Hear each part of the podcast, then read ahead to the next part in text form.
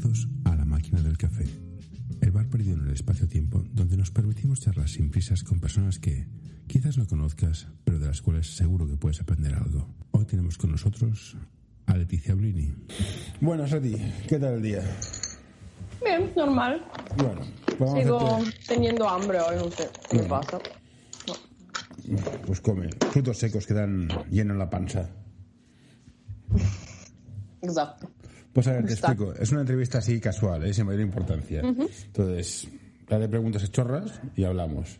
Entonces, lo importante es, muy importante, prosciutto o jamón serrano. Prosciutto. Bueno. No, no, no.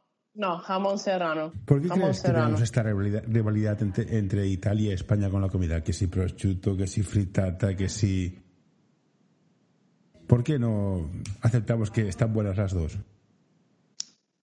Yo creo que están buenas las dos, pero la manera que nosotros en Italia tenemos de cocinar más variada de la de España y que nosotros sabemos transformar con unos muy simples ingredientes eh, un plato muy fino, al revés que los españoles. Eso es la impresión que, que tengo, culturalmente hablando. Cabe decir que tú eres italiana, ¿no? Sí. Vale. Tu padre es italiano, tu madre es de Jamaica. Ujú. ¿De Jamaica qué me contarías a nivel gastronómico? Ah, no sé mucho porque mi madre sabe cocinar la cocina de todo el mundo menos que la de Jamaica, obviamente. Pero mi tía, su hermana solía cocinarme cocina jamaicana y más o menos es siempre arroz con verduras y o pescado o pollo. No, no, No, sé estilo qué- poke este que se ha puesto de moda hace un tiempo. Sí, sí, pero claramente la fruta creo que es la más bonita y gustosa que hay en los Caribes. Bueno, sí, en teoría el Caribe tiene fruta mejor, o sea, eso hay que ir a cualquier país del, del Ecuador.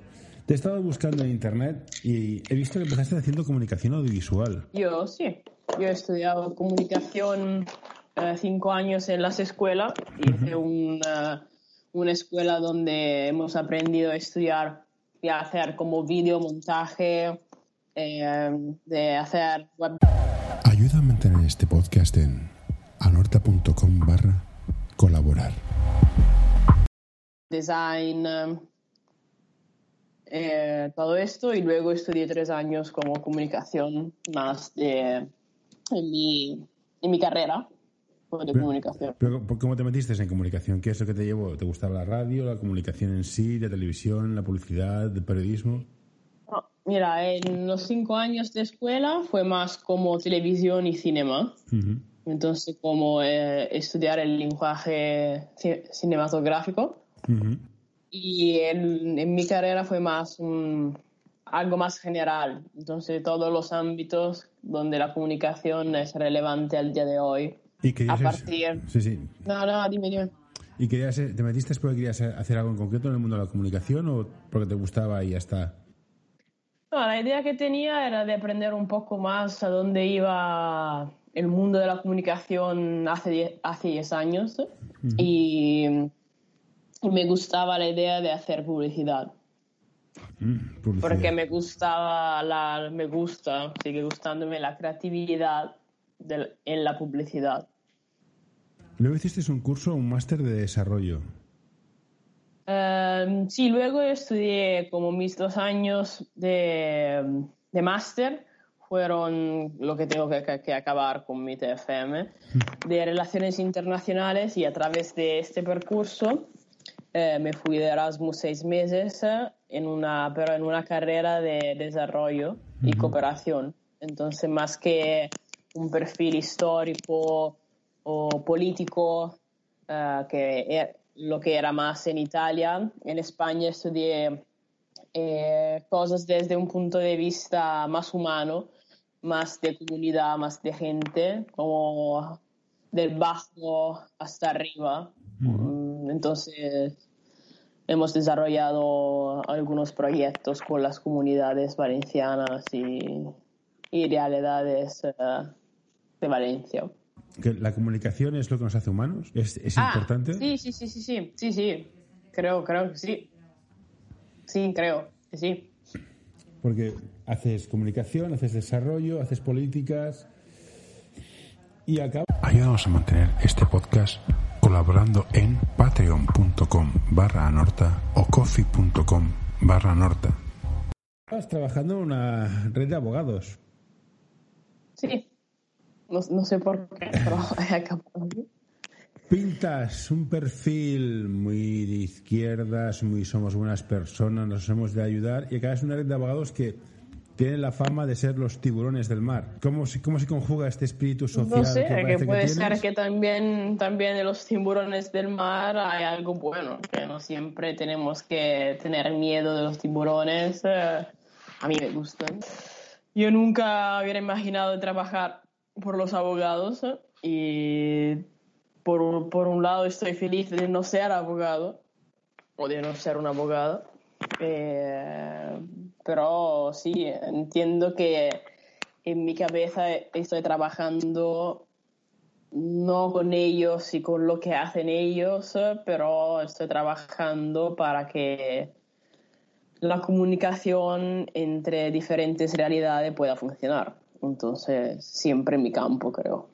No, estamos de acuerdo que los absolutos no son buenos, Sí, sí, sí, no, no, claro, claro. pero el ¿cómo encajas la- lo que has aprendido en comunicación en el mundo legal, que es un mundo muy antiguo, muy estructurado, muy clasista? Esto se ha hecho toda la vida así, no vamos a cambiar.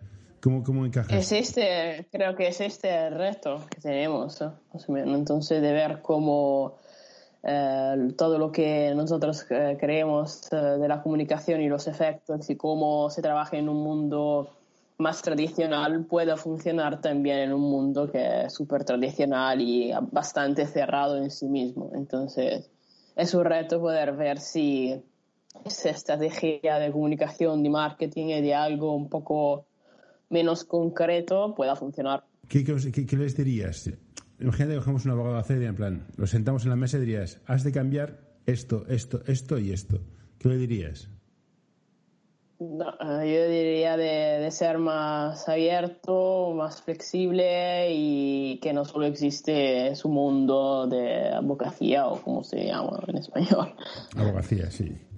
¿Crees que hay una barrera lingüística entre ambos, entre los abogados y el resto de gente? ¿Estos nichos cerrados que se crean, crees que son fácil romperlos?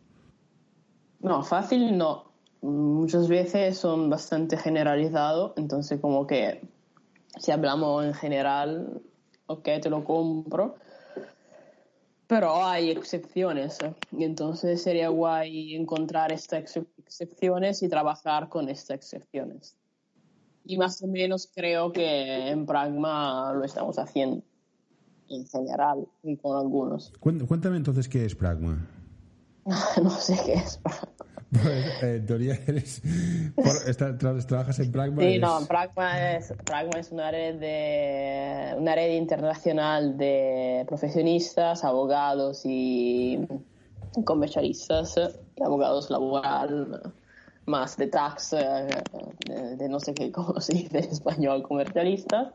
Y la idea es eh, de poner junto gente de diferentes países y jurisdicciones eh, para que puedan crear un, una, una asociación, una, una asociación, compromisos entre ellos, no solo de tipo eh, legal, sino de, de comunicación, eh, de, de marketing, de, de amistades, eh, de, de- cosas que pueden también ir más allá de lo que es sus profesiones tradicional y como ya hemos comentado ante- antes, cerrada.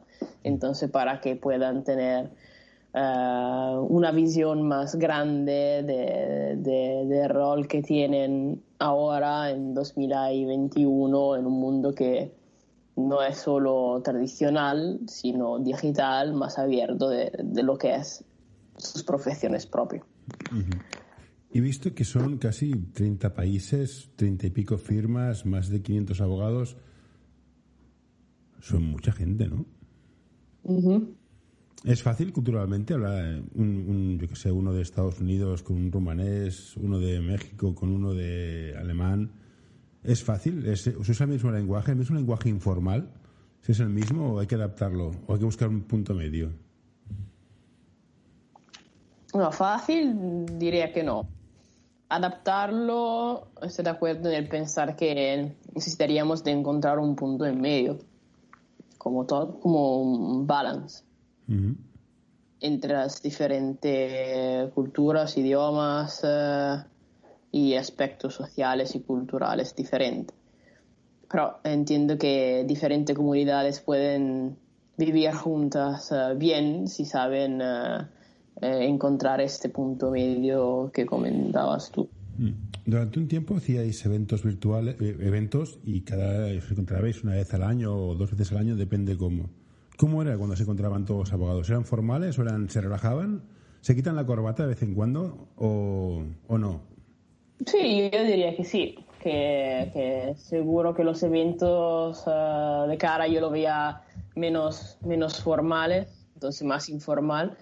Lo que pasa es que nunca sabe si, si un abogado que se lleva la corbata, si dice así, que se lleva la corbata, se, se, presenta tal como es de verdad. Entonces, eh, hay aspectos que, que pueden ser eh, sinceros eh, y otro falso, y, pero creo que es algo que pasa en general con la gente. Pero seguro que el clima siempre me ha parecido más informal que formal. Y con lo de la pandemia, ¿habéis pasado a hacer cursos? ¿Habéis, habéis cambiado de estrategia? ¿Cómo, ¿Cómo, montáis los eventos? Lo hacemos eh, online, digital.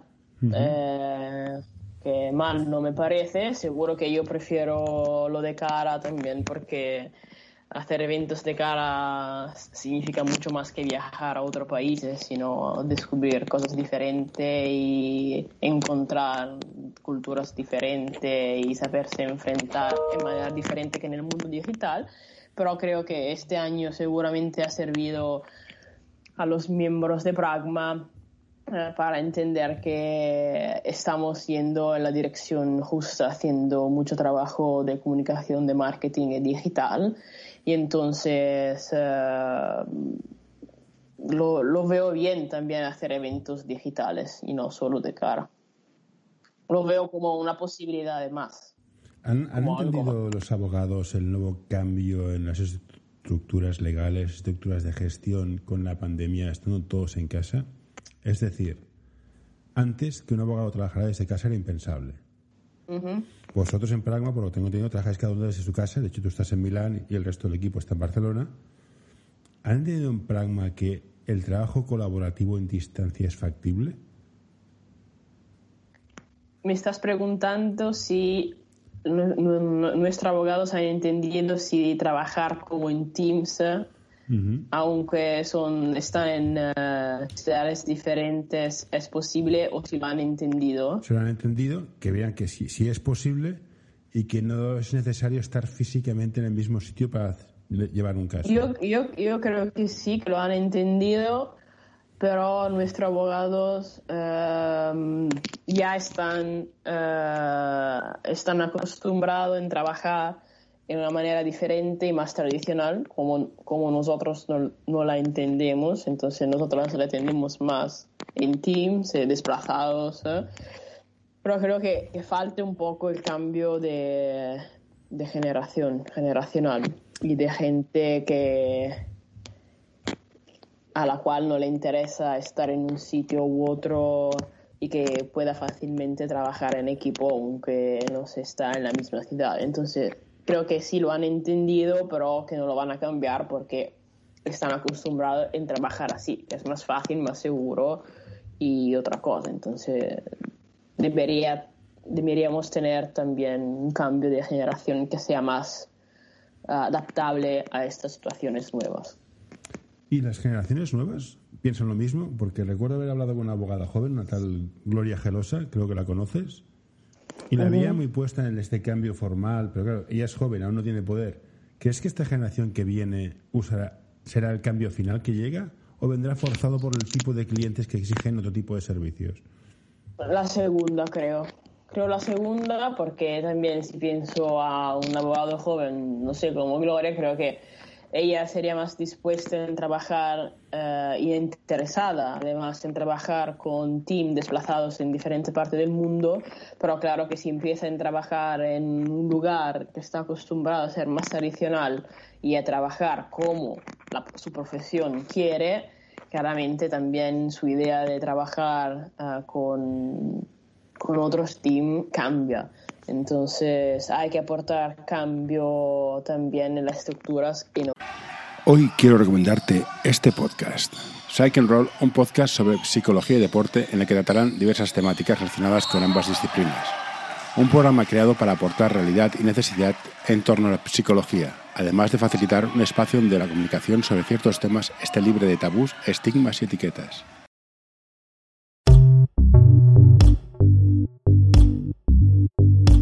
L'Associació Catalana d'Entrenadors i Entrenadores de Bàsquet dona suport a iniciatives que, com aquest podcast, treballen per millorar la formació, suport, acompanyament i promoció dels entrenadors i entrenadores de bàsquet. Vine a conèixer-nos a acep.es.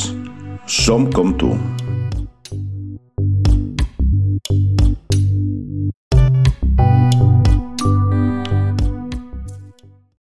Es tan fácil. Entonces creo que sería más fácil si el cambio eh, saldría más de los clientes que quieren cosas eh, diferentes o como lo has puesto tú antes, que lo has dicho mejor que yo. hablo mejor español, pero tú hablas mejor inglés, una cosa por la otra. Para eso nací en España. ¿Qué más te iba a decir? ¿La seriedad está reñida con el sentido del humor? ¿La seriedad de? Está reñida con el sentido del humor. No, no conozco la segunda. ¿Estar? La seriedad, ser serio, ser profesional, ¿está reñido? ¿Reñido qué, qué significa? Está contrapuesto contra el, contra el sentido del humor. O sea, no puede ser serio. Y reñido. Sí, reñido. Reñido, sí. reñido. reñido así que aprendo otra palabra. Reñido es, digamos que está contrapuesto, que no, no puede ser profesional, serio y a la vez ser divertido y gracioso si están contrapuesta por mi sentido. Sí, si, son si son opuestos. Eh, no, para mí no son opuestos, pero tienes que entender cuándo se puede ser menos serio y cuándo hay que estar serio. ¿Cuándo fue la última vez que viste a un abogado hacer reír a alguien? no sé si, si pienso a mi amiga, ella hacer ella, pero puede ser no en su contexto laboral. Esto, aquí, aquí, vamos, el contexto es importante, la imagen es importante. Pero, pero si el contexto se pone informal, mm. lo veo que, que sabe reír como cuando empezamos nuestro board, antes de hablar de cosas serias, siempre hay risas o alguien que dice un naciste o un, hmm. comentario que al final hace reír a la gente. No, te lo, decía porque el marketing es, es, una herramienta para comunicar ciertas cosas y los abogados parten de unas, de, unas premisas, de unas ideas que son, los abogados son así. Entonces, desde el punto de vista de marketing, ¿cómo se gestiona esta imagen y se estabiliza? Porque para un abogado creo yo que una de las primeras imágenes que has de dar es de ser profesional y ser serio. ¿Cómo se transmite esto en un medio tan moderno y líquido como Internet? ¿Cómo gestiona las dos cosas? Sí, pero creo que es verdad que, em, que el abogado tienes que mostrarse como serio y profesional, pero no es más el mundo de hace 20 años, eh, es diferente, entonces eh, creo que también es importante saber ser más como fluido, líquidos, como adaptarse en contexto menos formales, eh, de no estar siempre serio, porque eh, no creo que profesional y serio eh, deban ir juntos siempre.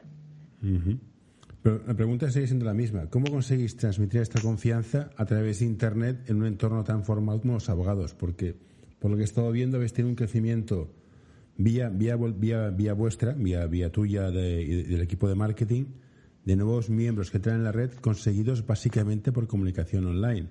¿Cómo transmitís la confianza necesaria para que la gente entre en la plataforma y sea parte de Pragma? ¿Cómo lo habéis conseguido? Ah, ¿cómo lo hemos conseguido? Por la verdad, no lo sé. Seguramente empujando eh, los medios que tenemos para, para poder promover a la red.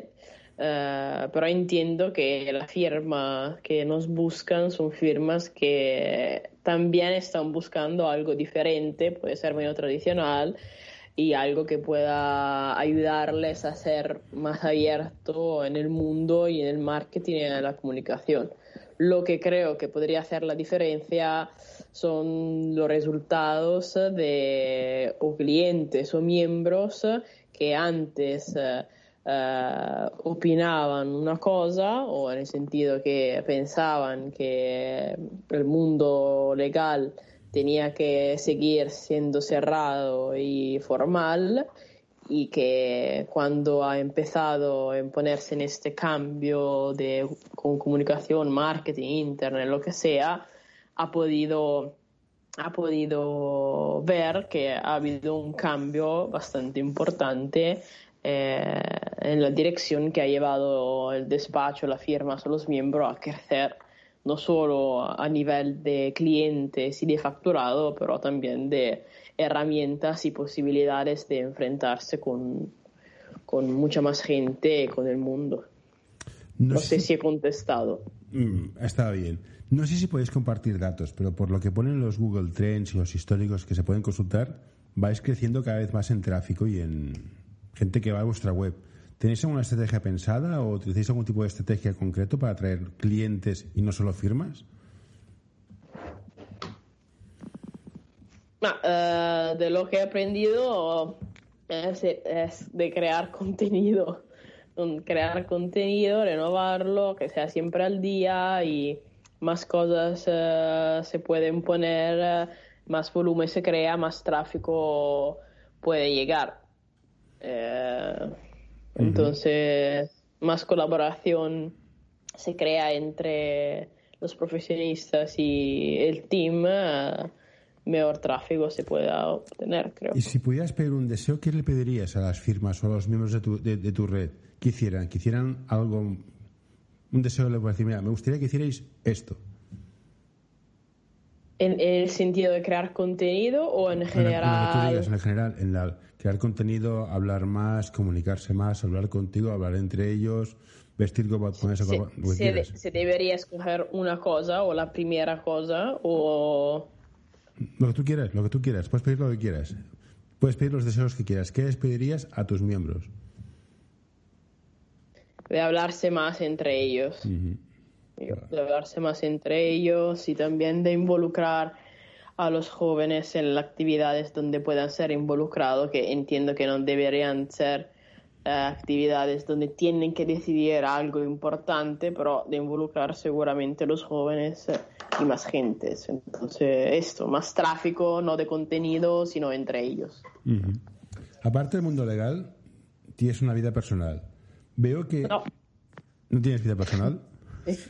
Ah, no, puede ser, hay gente que no la tiene. ¿eh?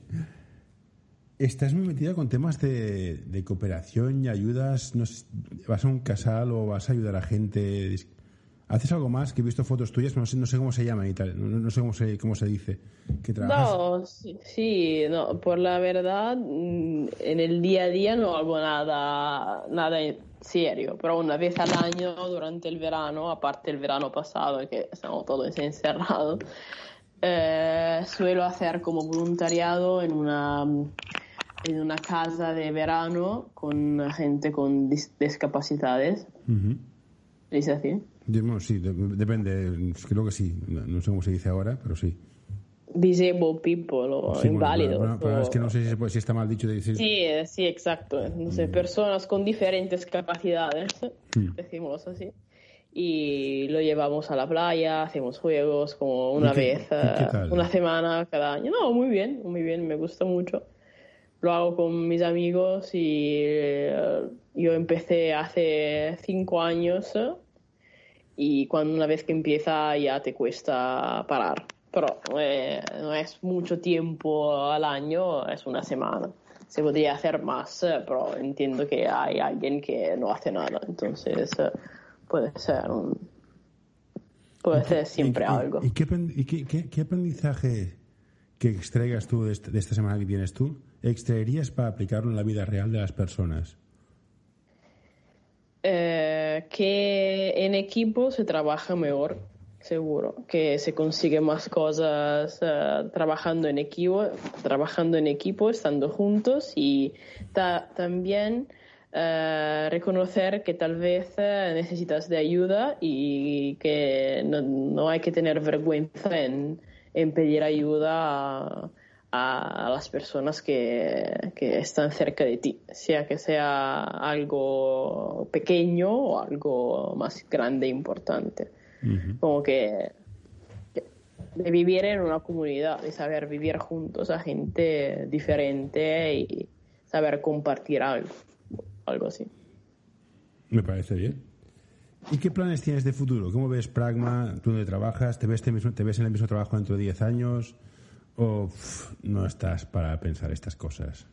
No, tal vez lo pienso, pero claramente no me veo toda la vida en Pragma, en el sentido que si tengo que contestar que es el trabajo de mi vida, te diría que no, porque no soy una que a la cual le gusta poner raíces ya ahora decir, ok, este es un trabajo seguro, me lo tengo y sigo así. Perdona, pero trabajos seguros creo que ya no queda ninguno. Si quieres estar informado de lo que ocurre en el mundo, apúntate a nuestro boletín en anorta.com barra noticias. No, pero para decirte esto, mm. que no estoy motivada a buscar otra cosa porque este es el, trabajo de mi vida, no es como lo veo yo. Eh, digo, me gustaría que me gustaría ver Pragma que, que funcione, que entiendo que Pragma tiene muchísimas potencialidades y sería guay trabajar en Pragma viendo esta potencialidad de explotar, explo, no, eh, ¿cómo se dice en español? Explotar, crecer, desarrollarse. sí, desarrollarse. A ver, eh, aquí vinieron los romanos hace mucho tiempo y nos dejaron un lenguaje muy parecido al vuestro, o sea que venimos todos del latín. O sea, poca diferencia hay. Sí, no, sería guay estar en Pragma y ver todas esas potencialidades que están ahí en un limbo desarrolladas y que llevan algo de verdad. Entonces, eh, ahora lo veo siempre como un reto y como algo que pueda cambiar, entonces siempre estimulante no muchísimo, también porque este año ha sido un poco extraño, entonces no lo veo estimulante a 100%, a 100% pero seguro que puede llevar a algo y, y a ver si esto va a pasar en los próximos años. ¿Y cuándo crees que Pragma retomará su servicio normal de volver a hacer eventos? ¿O esto, esta pandemia ha llegado para quedarse y ya vemos todos máscara? Mascarilla. Ma eh, me gustaría si ya fuera posible eh, empezar una nueva normalidad en verano, a partir del verano. Pero no estoy tan segura que será así. Entonces podría ser que deberíamos esperar 2022 eh, para, para poder volver a a una vida más parecida a la de antes, aunque eh, yo quiero viajar ya, moverme ya y hacer cosas Hay una cosa que has dicho que es cierto que en equipo, trabajando en equipo se trabaja, se llega más lejos, se consiguen más cosas, pero el teletrabajo... Envíanos tus sugerencias a info.norta.com o en nuestras redes sociales. trabajo tiene también una parte negativa. Creo que el contacto físico es muy importante y yo lo veo en empresas que conozco que han ido todos a teletrabajar y al no estar físicamente juntos en contacto se pierde mucho el contacto humano, el toque humano. O sea, estoy muy a favor del teletrabajo, pero que una vez, de vez en cuando, una vez a la semana, una vez al mes, una vez cada cuando, creo que el contacto humano es fundamental. Porque a pesar de tener mis intereses comunes, más o menos, si no estás al lado de la persona y la ves, pierdes perspectiva de que tienes un compañero. No sé si me explico. No sé si, lo has visto en, en Opino, sí, sí, opino lo mismo, mismo. Entonces creo que se puede trabajar eh, desplazados en diferentes partes del mundo, pero claramente una vez cada, cada vez en cuando hay que, que verse y, y pasar un tiempo juntos, como que también trabajar con mis compañeros de trabajo. Eh, sí, trabajamos juntos todos los días, pero no es parecido a cuando estamos en el mismo sitio. Entonces, eh, para mí esto es mucho más estimulante trabajar en el mismo sitio junto a otras personas que trabajar solo en mi casa y a través de, de Zoom. Si lo hace eh, si lo hace la mayoría del tiempo me, te lo compro, pero también necesitamos de, de vernos de verdad. Vale, imagínate se acaba la pandemia.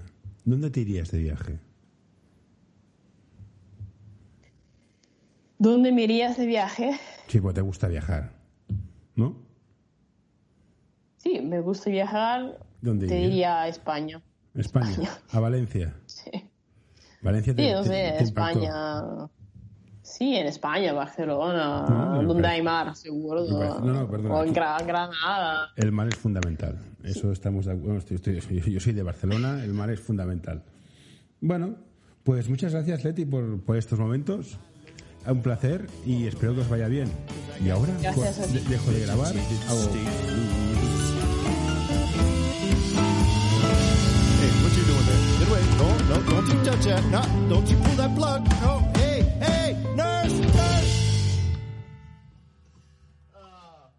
All right, I'm done.